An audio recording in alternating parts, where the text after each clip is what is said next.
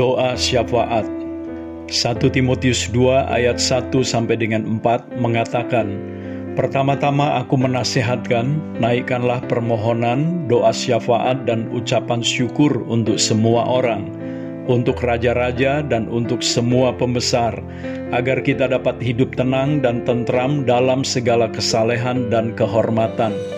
Itulah yang baik dan yang berkenan kepada Allah, Juru Selamat kita, yang menghendaki supaya semua orang diselamatkan dan memperoleh pengetahuan akan kebenaran. Doa syafaat dapat didefinisikan sebagai berdoa untuk atau atas nama orang lain yang dilakukan di bawah kendali dan kuasa Roh Kudus, karena mengetahui akan ada hasil ilahi dari definisi di atas, ada tiga hal yang kita bisa pelajari. Yang pertama, berdoa untuk atau atas nama orang lain. Berdoa syafaat berarti berdoa untuk seseorang yang bukan kita sendiri. Seseorang itu dapat berarti seseorang yang dekat dengan kita dan yang sangat kita kasihi. Kita sangat memikirkan keadaan rohaninya sekarang ini maupun pada saat kekekalan nanti karena itu, kita perlu mendoakan seseorang itu dengan sungguh-sungguh dan dengan segera. Seseorang itu dapat berarti pula seseorang yang tidak kita kenal secara pribadi, seseorang yang hidup jauh di negara lain. Mungkin seseorang itu juga adalah utusan Injil di negara tersebut, bahkan mungkin juga negara itu sendiri pikiran utama doa syafaat adalah berdoa untuk atau atas nama orang lain. Yang kedua, berdoa dengan kuasa dan arahan Roh Kudus. Doa syafaat adalah doa dengan bimbingan dan pertolongan Roh Kudus.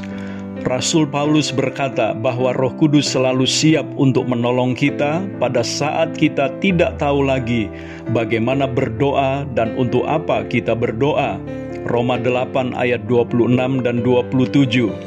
Ada banyak perkara yang berada di luar jangkauan pemikiran kita. Pada saat-saat itu adalah suatu penghiburan untuk mengetahui bahwa kita mempunyai seorang penolong yang mengarahkan doa-doa kita sesuai dengan kehendak Allah. Roh Kudus tidak hanya akan mengarahkan doa-doa kita, tetapi juga membisikkan doa-doa itu bagi kita ada kalanya Allah membubuhi pikiran kita dengan orang-orang tertentu. Kita harus dengan serius menanggapinya. Roh Kuduslah yang membisikkan di telinga kita. Berdoalah untuk orang ini dan berdoalah untuknya sekarang juga. Ini adalah panggilan kita yang suci untuk berdoa syafaat. Jangan menunda-nunda lagi. Karena itu, kita lihat bahwa dalam doa syafaat, Roh Kudus memberitahukan kapan, bagaimana, dan untuk siapa kita harus berdoa. Itu adalah bagian dari Allah. Bagian kita adalah taat dan berdoa. Yang ketiga, tahu bahwa akan ada hasil yang ilahi. Banyak agama-agama kafir yang mengajar bahwa kita adalah korban-korban dari keadaan di sekitar kita yang tidak dapat tertolong dan tidak berpengharapan.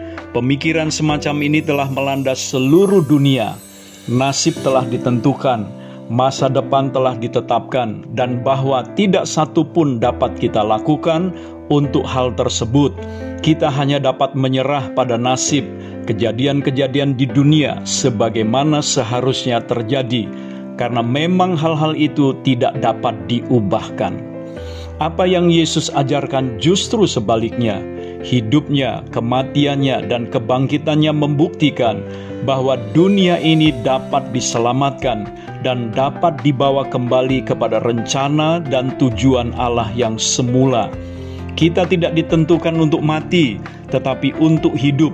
Ketika Kristus datang ke bumi, Ia menelanjangi kebohongan iblis dan memanggil kita kepada suatu kehidupan berdasarkan iman, pengharapan, dan kasih.